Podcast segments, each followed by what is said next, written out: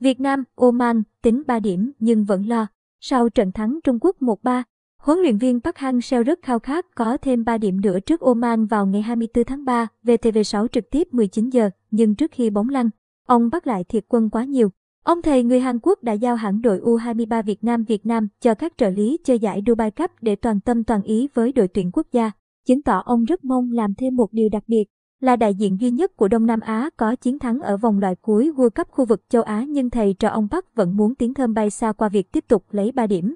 Nửa trước Oman, ông Park cũng rất muốn truyền đi thông điệp về đội tuyển Việt Nam ngày càng tiến bộ và sẵn sàng tìm chiến thắng tại vòng loại cuối World Cup trước những đối thủ có thứ hạng cao hơn. Điều đấy sẽ rất thuyết phục và khác với phần lót đường mà bóng đá Đông Nam Á từng trải. Có bao nhiêu tinh túy nhất của làng bóng, ông Park dành ưu tiên tất cả cho cuộc đón tiếp Oman trên sân Mỹ Đình rồi 5 ngày sau sẽ đến Nhật Bản làm khách. Những ngày luyện tập cuối cho trận quyết đấu, ông thầy Hàn đã cuối cùng các học trò gạt bỏ những ưu phiền do ảnh hưởng của chấn thương lẫn dịch bệnh COVID-19 làm hao hụt các phương án dự phòng. Thủ môn Nguyên Mạnh hoặc Tấn Trường chắc chắn sẽ giàu kinh nghiệm chỉ huy và đối phó với dàn cầu thủ to cao của Oman có chiêu độc che chắn cầu môn.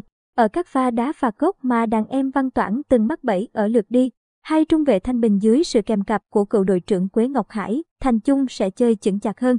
Phần việc của Hồng Duy do đồng nghiệp Văn Thanh giữ gìn để hậu vệ tấn tài đá biên phải không lo lắng gì. Vấn đề của thầy Park ở một cuộc đối đầu muốn giành chiến thắng sẽ chú tâm hơn về hiệu quả của hàng công. Nếu đá với hai tiền đạo, Tiến Linh và Tuấn Hải hoặc Công Phượng thay nhau thu hút tuyến phòng ngự của Oman lẫn chiếm lĩnh không gian gần cầu môn không tệ, nhưng sẽ rất khó ở hàng tiền vệ của chủ sân Mỹ Đình. Với áp chủ bài Hoàng Đức không may bị tái nhiễm Covid-19 chỉ một ngày trước trận quyết đấu với Oman.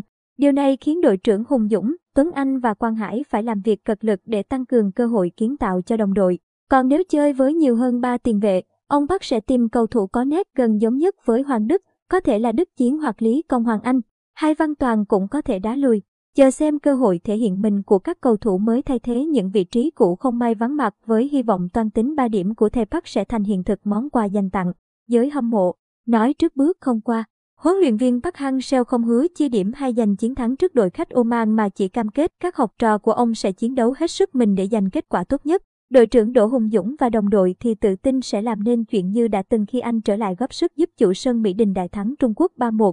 Chia sẻ trong cuộc họp báo trước trận quyết đấu với Oman, ông Park bày tỏ nỗi lo lắng về những cầu thủ dưới 23 tuổi còn non nớt kinh nghiệm hơn đàn anh, không biết có thể bù đắp sức mạnh vốn có.